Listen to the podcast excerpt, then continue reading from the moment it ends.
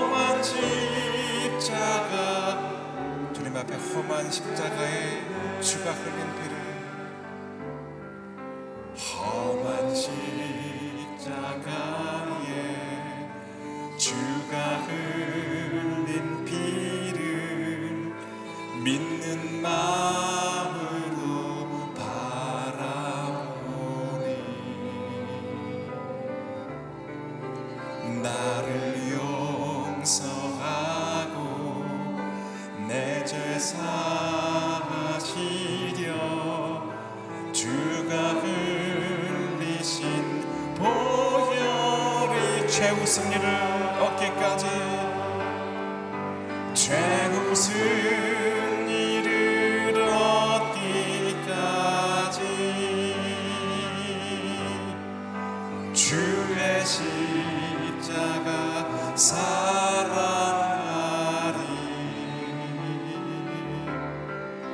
빛난 멸류관 받기까지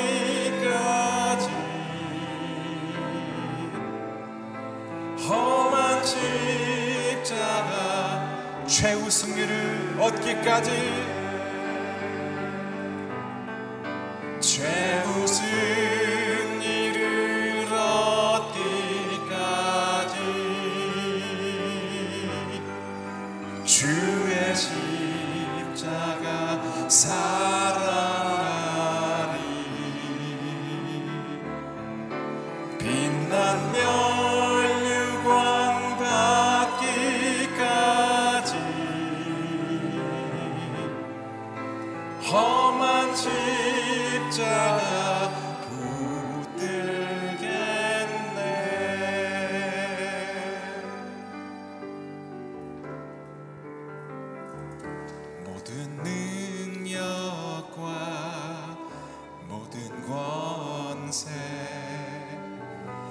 모든 것 위에 뛰어나신 주님. 세상이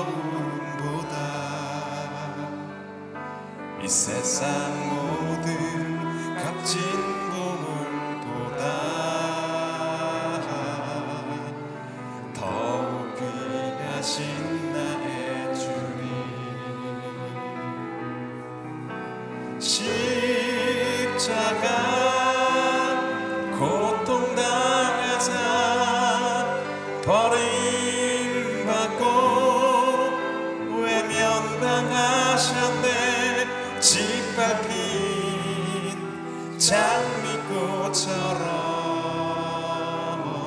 나를 위해 죽으셨네.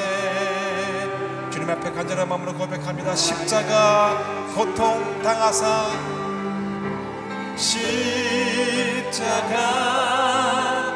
고통당 버림받고 외면당하셨네 하셨네. 짓밟힌 장미꽃처럼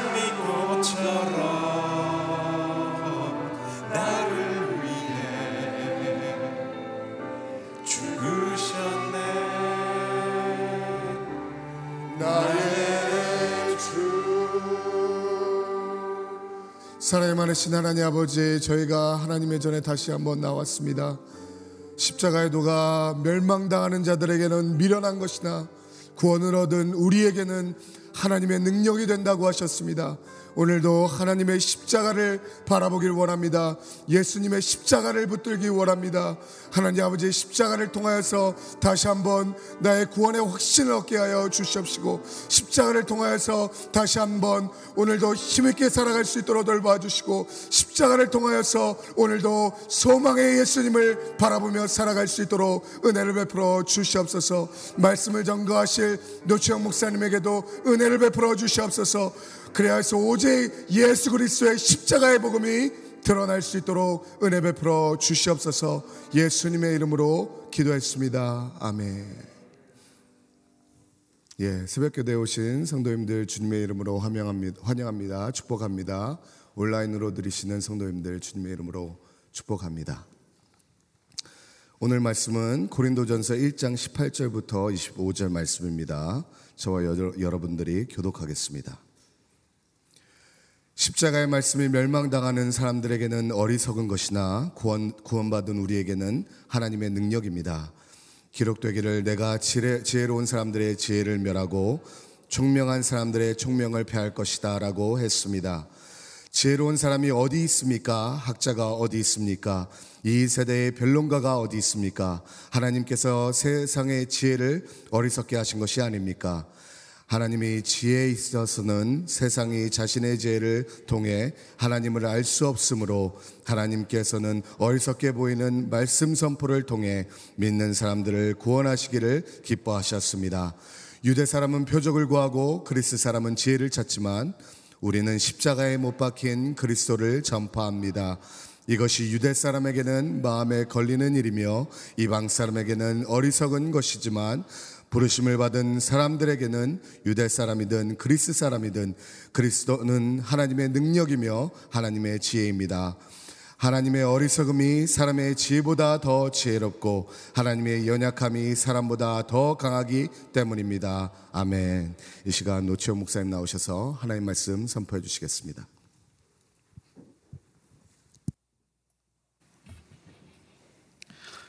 할렐루야. 어, 귀하신 하나님을 찬양합니다. 우리 가슴에 손을 얹고 이렇게 고백하면 좋겠습니다. 내 안에는 예수 그리스도의 십자가가 있습니다. 아멘. 음, 고린도전서는 어, 사랑, 하나님의 사랑을 우리가 마음에 새기는 그러한 말씀이라고 말씀을 드렸습니다.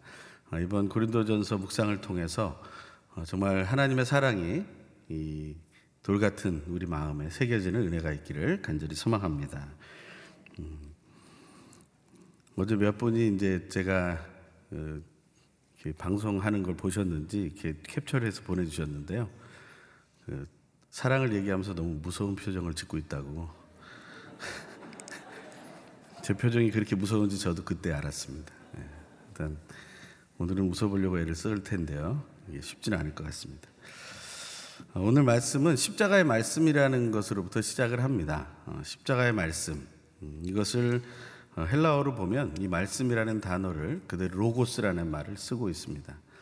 이 로고스라는 말은 요한이 처음으로 태초에 말씀이 계시니라 하고 할 때 쓰는 그 단어와 같은 단어입니다. 어떻게 보면 모든 것의 중심이 되고 근원이 된다라는 것을 말하는 것이죠. 어, 그런데 그 말씀이 이 십자가를 드러내고 있다라는 것을 보여주고 있는 겁니다. 그래서 이 본문을 번역할 때 개혁 개정 음, 성경 또는 개혁 한글 버전에서는 십자가의 도라고 얘기하죠. 혹시 뭐 길을 가다가 도를 아십니까? 이렇게 만나 보셨나요? 요즘 뭐 마음이 맑아 보이시네, 뭐 또 여러 가지 다른 말을 해서 이렇게 주의를 끈다고 하는데요. 그렇게 질문하는 사람들은 어, 대순진리에 속한 사람들이라고 얘기합니다. 뭐 증산도에서는 우리는 그들과 너무 다르다 이렇게 꼭 구별해 달라고 부탁을 하기도 하는데 뭐 저희에게는 뭐 그렇게 큰 문제는 아닌 것 같습니다. 그런데 중요한 것은 정말 도를 아십니까? 라는 질문을 내 스스로에게 해본다면 여러분은 어떤 답을 하시겠습니까?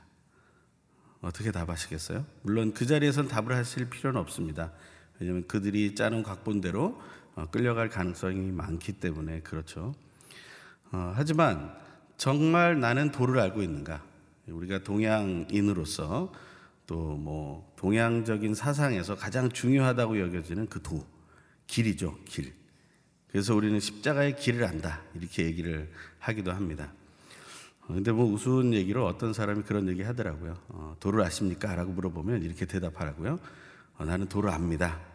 그 도가 무엇입니까? 라고 물어보면 예수 그리스도. 이렇게 얘기하라는 거죠. 예. 그 본문이 오늘에 나옵니다. 오늘 본문에 나오는데 23절의 말씀을 한번 같이 읽어볼까요?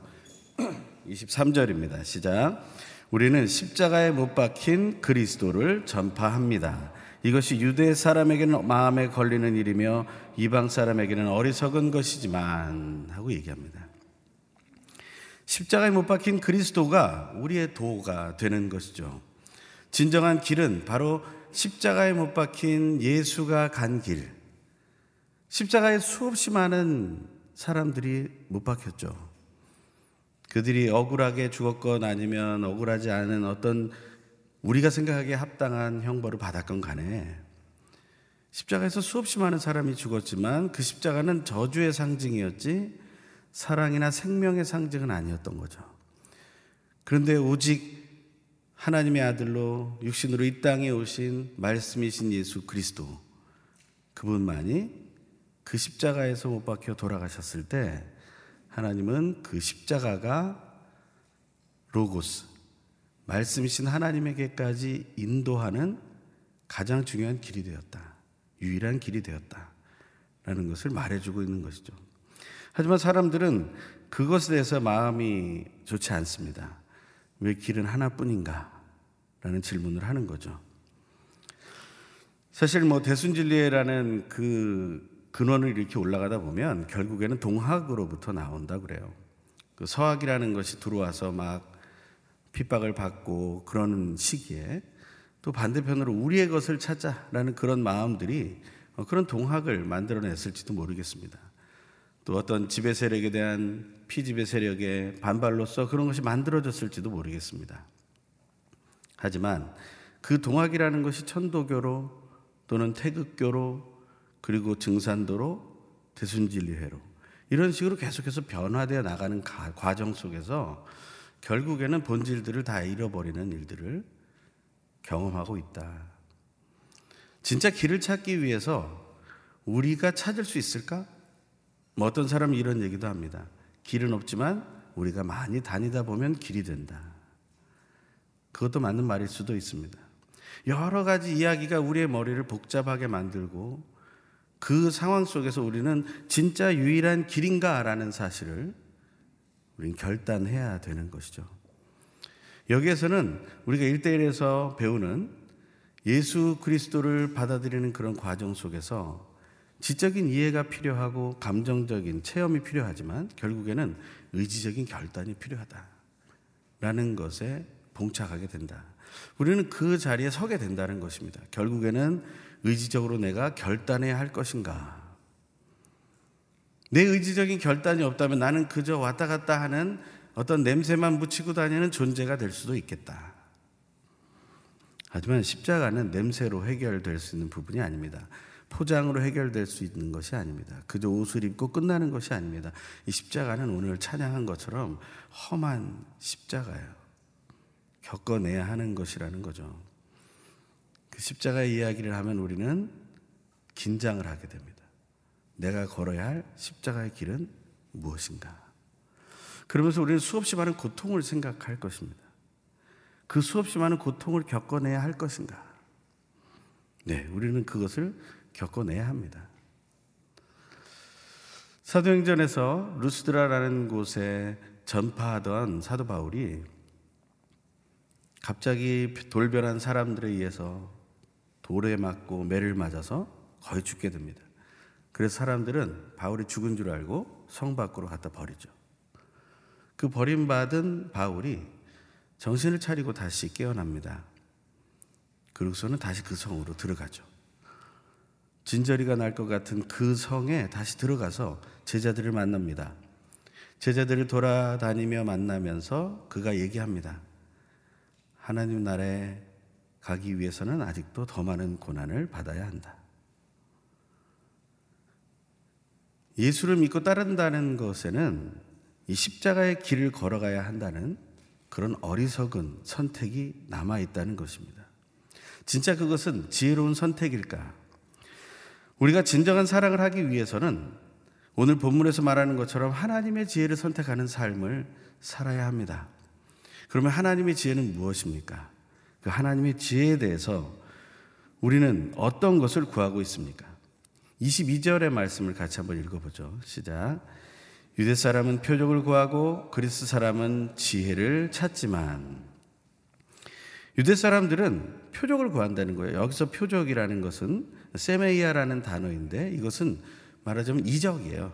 뭐 예수님께서 행하셨던 기적 같은 것들. 이러한 것들이 또 있는가라고 찾는 거예요. 그런 걸 우리는 뭐라고 얘기하냐면 wow 이벤트라고 합니다. wow라고 탄성이 나오는 거죠. 물론 영어죠. 와 사건이라고 하면 좀 감이 떨어지잖아요. 그런데 wow 이벤트 그럼 또 뭔가 있는 것 같잖아요. 그처럼 와 하는 소리가 나올 정도의 사건들이 계속 터져나야 되는 거죠. 그래서 사람들은 그것을 따라갑니다. 그래서 병이 고쳐진다거나 귀신이 쫓겨난다거나 그런 어떤 기적들이 일어나는 그런 자리 거기에 갔더니 어떤 뭐 금 가루가 떨어지고 어떤 금니가 되는 현상이 나타난다거나 물론 그런 일들이 있을 수 있겠죠. 그것에서 부정하거나 완전히 그건 거짓이다라고만 말할 수는 없을 거예요.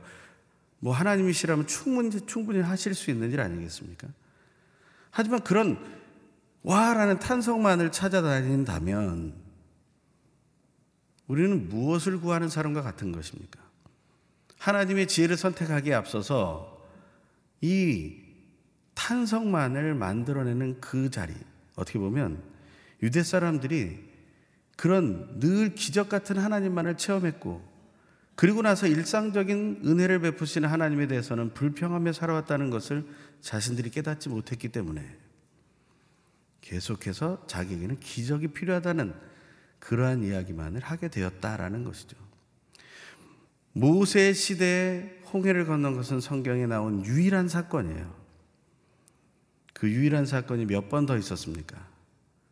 그 유일한 사건은 한 번도 더 일어나지 않았어요. 물론 어떤 분들은 요단강도 그렇게 되지 않았냐? 아니요. 요단강과는 완전히 다른 것입니다. 상황도 다르고 경우도 다르고 하나님의 메시지도 다른 것을 어떻게 동일하게 말할 수 있겠어요? 그것이 예수님이 무리를, 무리를 걸으신 사건과는 또 어떻게 동일하게 해석할 수 있겠습니까? 사실은 다 다른 것이죠. 그런데 그 유일한 사건들을 하나님의 은혜이다 라고 받아들이는 것은 너무 쉬운 일이겠습니다. 하지만 그 사건이 주는 메시지로 남은 인생, 한 번도 그런 기적이 일어나지 않는 인생을 살아가는 그 순간에도 하나님이 나와 함께 계시기 때문에 와, 놀랐구나 라고 탄성할 수 있는 믿음을 가질 수만 있다면 우리는 달라질 수 있다는 겁니다. 유대인들은 그 wow 이벤트를 원하는 거예요. 그럼 그리스 사람들은 뭐를 찾습니까? 지혜를 찾아요. 이 지혜는 무엇입니까? 소피아라는 것이죠. 이 소피아라는 것은 무엇입니까? 그들이 말하는 깨달음이라는 것입니다. 이 세상 일반 사람들은 알지 못하는 것이지만 그것을 깨닫기만 하면 단계가 올라갈 수 있다는 거예요. 우리는 그래서 그 깨달음의 원천에 도달하기 위해서 학습이라는 걸 하죠.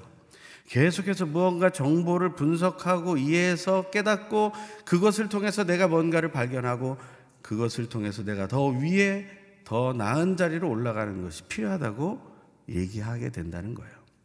그걸 뭐라고 얘기하냐면 아하 모먼트라고 합니다. aha moment. 아하 하고 깨달은 그 순간이 필요하다는 거죠. 항상 찾아오는 것이 아닙니다. 아까 wow 이벤트도 항상 있는 게 아니잖아요. 어렸을 때는 좀 들었는데 요즘은 잘 듣는지 들으시는지 모르겠습니다.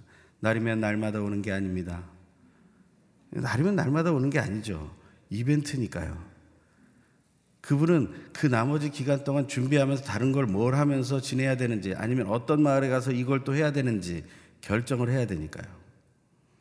그 약을 하나 팔기 위해서. 그들은 순간에 집중을 하는 거죠. 이 아하 모먼트도 마찬가지입니다. 깨닫는 순간, 그 순간이에요. 그 순간의 순자가 무슨 순자인지 혹시 아세요? 한자인데요. 순간. 간자는 사이 간자일 것이고 눈 깜짝할 순자입니다. 순자가. 네, 한번 나중에 옥편을 찾아보시면 다른 말이 써 있을지도 몰라요. 하지만 제가 배운 말은 눈 깜짝할 순이에요. 눈 깜짝할 사이라고 번역을 하죠. 그 순간을. 말 그대로 눈이 깜빡할 순간이에요. 어떤 사람은 그러면 잠을 자면 좀 눈을 오래 감고 있지 않습니까? 예, 그래서 하룻밤 사이에 세상이 변했다는 얘기가 나오는 겁니다. 하지만 그것도 순간이죠. 사람들은 이 와우와 아하에 빠져 있습니다. 그것을 전달하려고 모든 투자를 하고 집중을 합니다. 사람들은 그게 계속 될 거라고 생각합니다. 하지만 진짜 중요한 것은 일상이죠. 우리가 또 우리의 다음 세대가 제일 많이 얘기하고 있는 이 루틴이라는 단어입니다. 계속해서 돌아가는 것이죠. 계속해서 돌아가는 것입니다. 이 계속해서 반복되는 것이 우리를 살아가게 하는 것이죠. 이 계속 반복되는 나의 심장의 고동이 나를 살아가게 하는 것이죠. 이 심장의 고동에 맞춰서 이 내 몸속에 이 가느다란 혈관 속으로 어마어마한 혈액. 하지만 한 번도 그 이상의 양을 가지고 있지 못한 그 혈액이 계속해서 돌아가는 것입니다. 깨끗해지고 더러워지고 깨끗해지고 더러워지고를 반복하면서 계속해서 그것이 반복되는 것이죠. 나의 폐가 계속해서 움직이면서 나의 코와 입과 또한 내 기관지를 통해서 들어간 그 여러 가지 공기의 것들이 산소만 걸러내고 다시 뽑아내면서 내 속에서 에너지를 축적해 가는 것이죠. 어느 정도 이 공, 일을 하면 또 어느 정도 운동을 하면 근육이 생길 수 있지만 또 어느 정도 쉬게 되면 그 근육은 풀어지게 되어 있죠. 계속해서 남아 있다면 우리는 얼마나 또 괜찮겠습니까? 하지만 그렇지가 않아요. 계속 반복을 해야 됩니다. 지루하지 않습니까? 벌써 계속 저에게 언제까지 할 것인가? 우리가 죽는 날까지 계속 반복되는 얘기인 거예요. 우리가 남아있는 동안, 남은 인생 동안 계속해서 이제부터도 해야 될 일들입니다. 그러면 우리는 그때 무엇을 찾을 것인가? 어떤 것을 찾는 것이 지혜로운 선택인가? 무엇이 하나님의 지혜인가? 십자가의 길을 선택하는 것이 지혜로운 하나님의 지혜를 선택하는 것이라고 사도 바울은 말하고 있는 것입니다. 우리가 18절에서 20절까지의 말씀을 같이 한번 읽겠습니다. 18절에서 20절 시작. 십자가의 말씀이 멸망당하는 사람들에게는 어리석은 것이나 구원받은 우리에게는 하나님의 능력입니다. 기록되기를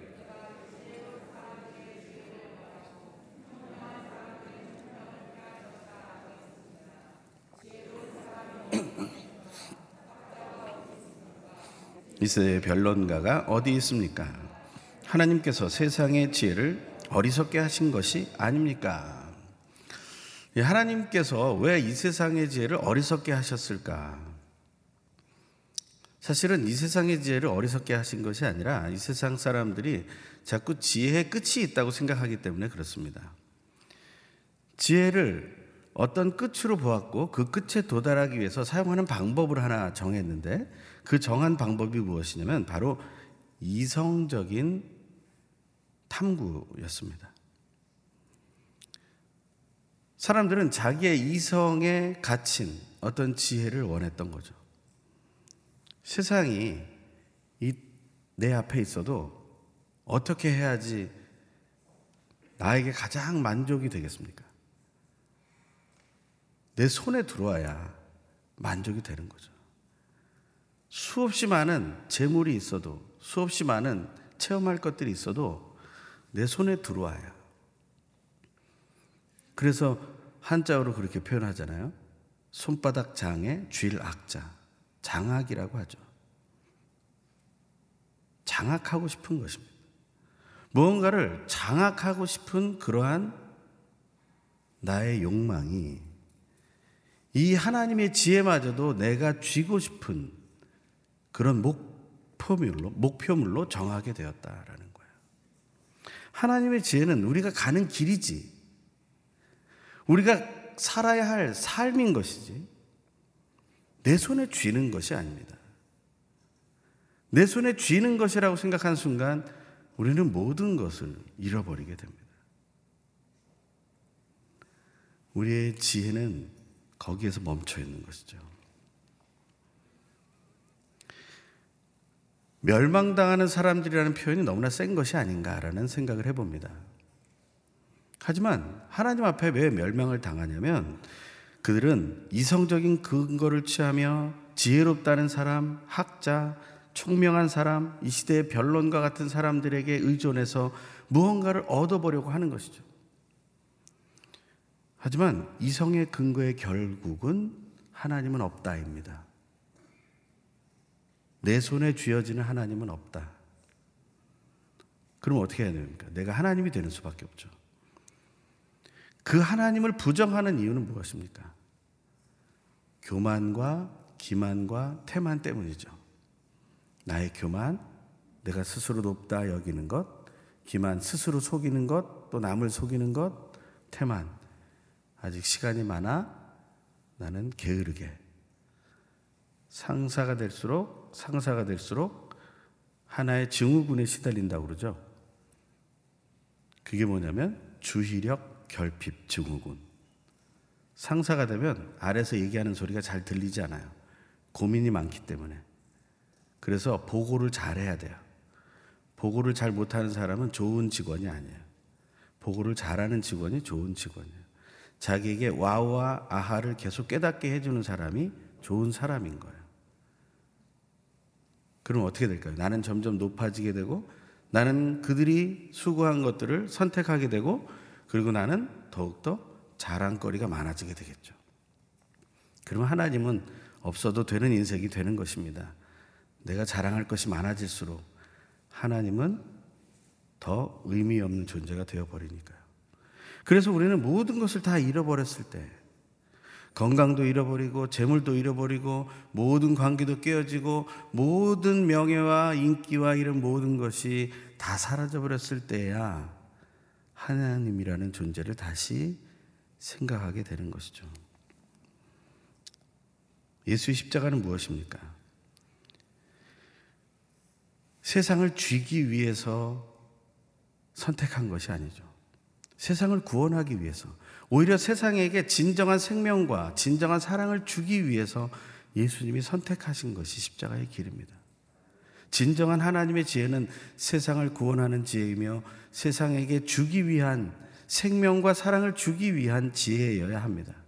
야고보는 3장에서 이렇게 얘기합니다. 세상의 지혜는 세상적이고 정욕적이고 마귀적이지만 하늘로부터 오는 하나님의 지혜는 성결하며 화평하며 관용하며 모든 것을 살려내는 의의 열매를 드러내는 것이라고 말하죠. 성경에서 지혜는 어떻게 결론이 되어집니까? 시편 111편 10절과 잠언 9장 10절에서 여호와를 경외하는 것이 지혜의 근본이다, 그 뿌리다라고 말하고 있어요. 우리가 말라기를 통해서 배우지 않았습니까? 하나님은 말씀하시는데 자꾸 사람들은 아니라고 얘기하죠. 하나님을 경외함이 필요하다고 얘기하는데 하나님을 경외하는 것을 자꾸 버리죠. 하나님께 주시는 그 놀라운 복을 받기보다 세상의 배설물들을 취하려고 애쓰는 잘못된 선택을 하게 된다는 것이죠. 그 세상 사람들은 그 십자가의 길을 어리석다라고 얘기합니다. 우리는 하나님의 능력이라고 믿고 있습니까? 오늘 교회 30주년을 맞으면서 이재훈 담임 목사님께서 예수 바보 행전을 말했습니다. 예수 바보 행전을 얘기했을 때 제가 비서실 근무를 하고 있을 때 많은 전화가 왔어요.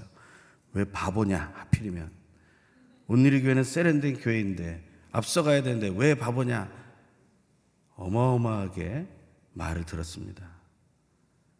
그래서 다윗 목사님이 이 바보는 그냥 바보가 아닙니다. 설명을 했어요. 혹시 그것을 기억하시나 모르겠습니다. 우리는 이런 교회가 돼야 됩니다. 라고 얘기하면서 예수 바보 교회에 대한 얘기를 네 가지를 하셨어요. 첫 번째는 오늘의 교회는 예수만 바라보는 교회여야 합니다. 오늘의 교회는 예수를 바로 보는 교회여야 합니다. 오늘의 교회는 예수를 바로 보여주는 교회여야 합니다. 오늘의 교회는 예수처럼 바로 보살피는 교회가 되어야 합니다. 이렇게 할 수만 있다면 바보라는 취급을 받아도 괜찮지 않겠습니까? 어리석다는 이야기를 들어도 괜찮지 않겠습니까? 오히려 우리가 이 시대의 바보가 되는 것이 더 맞지 않겠습니까? 그것을 선택하는, 그래서 사랑을 더 내어줄 수 있는 하나님의 깨끗한 통로가 되시길 간절히 소망합니다. 이 시간 함께 기도할 때 하나님, 내가 십자가의 길을 의지적으로 선택하고 이 남은 인생을 걸어가게 하여 주시옵소서. 세상을 쥐기 위해서가 아니라 세상의 생명과 사랑을 전해주기 위한 깨끗한 통로로 서게 하여 주시옵소서. 그런 우리의 가정, 우리의 순, 우리의 공동체, 온누리 교회가 되게 하여 주시옵소서. 우리 간절히 소망하며 함께 기도하겠습니다. 할렐루야 하나님 감사와 찬양을 드립니다. 오직 하나님의 뜻 안에서 우리가 믿음의 삶을 선택하며 나가기를 원하니 영광 받아 주시옵소서. 우리의 중심 속에 있는 것, 그것이 나를 위한 것임을 고백합니다. 회개합니다. 하나님 다시 한번 내가 주려고 했던 모든 것들이 하나님의 사랑이나 하나님의 생명이 아니었음을 알게 하여 주시옵소서. 우린 쥐었다가 그 주먹을 풀고 이제는 나눌 줄 아는 자들이 되기 원합니다. 이 세상에서 쥐어야만 가져야만 쌓아야만 지혜로운 것이라고 말하고 있다면 이제는 그것을 풀어내야만 그것을 쏟아내야만 그것을 흘려 보내야만 지혜로운 것임을 배우는 이 시간 그것을 결단하는 이 시간 되게 하여 주시옵소서. 우리의 남은 인생 이 세상을 주려고 애를 쓰는 존재가 아니라 나에게 주신 것을 아름답게 전달할 수 있는 하나님의 생명을 전달하고 하나님의 사랑을 전달하는 그 십자가의 길을 걸어가는 세상에 보기엔 어리석으나 우리는 예수를 바로 알고 바로 보여주며 바로 드러내는 바로 닮아가는 그러한 믿음의 삶으로 나아갈 수 있도록 은혜를 내려 주시옵소서. 우리와 함께 하신 하나님, 우리의 가정을 그렇게 인도하여 주시고 우리의 순과 우리의 공동체와 이 오늘의 교회를 그렇게 사용하여 주시옵소서. 이 시간 우리 한 번 더 기도할 때 하나님 이 대한민국의 정치를 바르게 하여 주시옵소서. 혼돈으로 인도하지 말게 하여 주시고 하나님께서 원하시는 그 정부로 다시 태어나게 하여 주시옵소서. 이제 새로 대통령으로 취임하는 취임식이 얼마 남지 않았습니다. 또 지방선거가 얼마 남지 않았습니다. 하나님 안에서 바른 이 대한민국이 되게 하여 주시옵소서. 간절히 소망하며 우리 주여 한번 외치고 통성으로 기도합니다. 주여 할렐루야 하나님 감사와 찬양을 드립니다. 오직 하나님께서 우리를 붙들어 주시는 그 은혜에 따라 우리가 믿음의 삶을 살기 원합니다. 이 대한민국이 바른 정치로 나가게 하여 주시고 이 정치를 따라 바른 경제로 세워질 수 있도록 도와주시옵소서. 그 권력이 이 주변의 많은 나라들과 함께 설 수 있도록 하나님 지혜를 선택하게 하시되 이 세상의 지혜가 아니라 하나님 정말 하나님의 지혜를 가지고 그 십자가의 길을 따라가는 믿음의 선택을 할 수 있도록 인도하여 주시옵소서. 하나님 이제 대통령 취임식이 얼마 남지 않았습니다. 지방 선거가 얼마 남지 않았습니다. 이 혼탁한 세상이 더 혼탁해지는 모습이 아니라 더욱 더 정결해지고 질서 있어지고 하나님 그 자리에 선 사람들이 하나님의 능력을 깨닫고 무릎 꿇으며 회개하며 돌이켜 정결한 통로로서 거듭나는 귀한 시간 되게 하시며 하나님 아버지와 예수 그리스도와 성령 하나님을 신뢰할 수 있는 놀라운 은혜의 기회들이 일어날 수 있도록 그 주변에 믿는 사람들을 사용하셔서 도전하게 하시고 하나님 깨닫게 하시고 예수 그리스도의 그 생명을 전파하게 하시며 하나님의 지혜를 드러낼 수 있도록 사용하여 주시옵소서. 우리의 간절한 기도를 응답하여 주시옵소서. 귀하신 하나님 우리의 간절한 기도보다 더 풍성한 응답으로 채우실 것을 믿사오니 오늘도 우리의 남은 인생도 함께하여 주시고 오직 하나님께서만 우리를 정결한 통로로 하나님의 지혜를 드러내고 십자가의 길을 걸어가 예수를 바로 닮아가는 믿음의 삶을 살아가는 삶으로 인도하여 주시옵소서. 이제는 우리 주 예수 그리스도의 놀라우신 은혜와 하나님 아버지의 결코 끊어지지 않는 사랑하심과 성령 하나님의 교통하심과 위로하심과 온전케 하심의 역사가 진실로 하나님의 지혜를 선택함으로 이 온 땅에 하나님의 사랑을 흘려 보내기로 그 십자가의 길을 가기로 결단하며 실천하기를 소망하는 이 자리에는 하나님의 귀한 아들 딸들의 머리 위에 영상으로 예배에 참여하는 한 영혼 한 영혼의 머리 위에 우리 모두의 가정과 가문과 사업과 학업과 우리의 삶의 모든 선한 영향력을 끼치는 순간들 위에 그리고 온 땅에 터져 복음을 전하는 선교사님들과 그 가족들 복음을 지켜가는 교회들과 그리고 대한민국 북쪽 땅 위에 지금부터 영원토록 항상 함께 계시옵기를 간절히 축원하옵나이다. 아멘.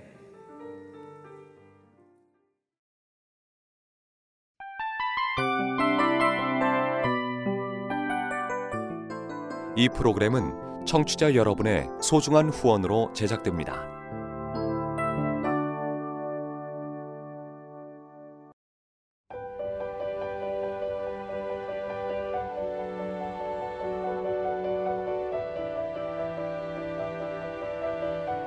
세상에는 수많은 교회들이 있지만 더 깊이 있는 말씀 강해를 찾기 위해 크기로만 교회를 선정하지 않습니다. 보다 좋은 영적 콘텐츠를 더 많이 나누기 위해 방송비를 받지 않습니다. 1년 365일 복음만 전하고 싶어서 우리는 광고를 하지 않습니다. 온누리의 복음을 땅끝까지 CGN TV와 함께 땅끝 선교사가 되주세요.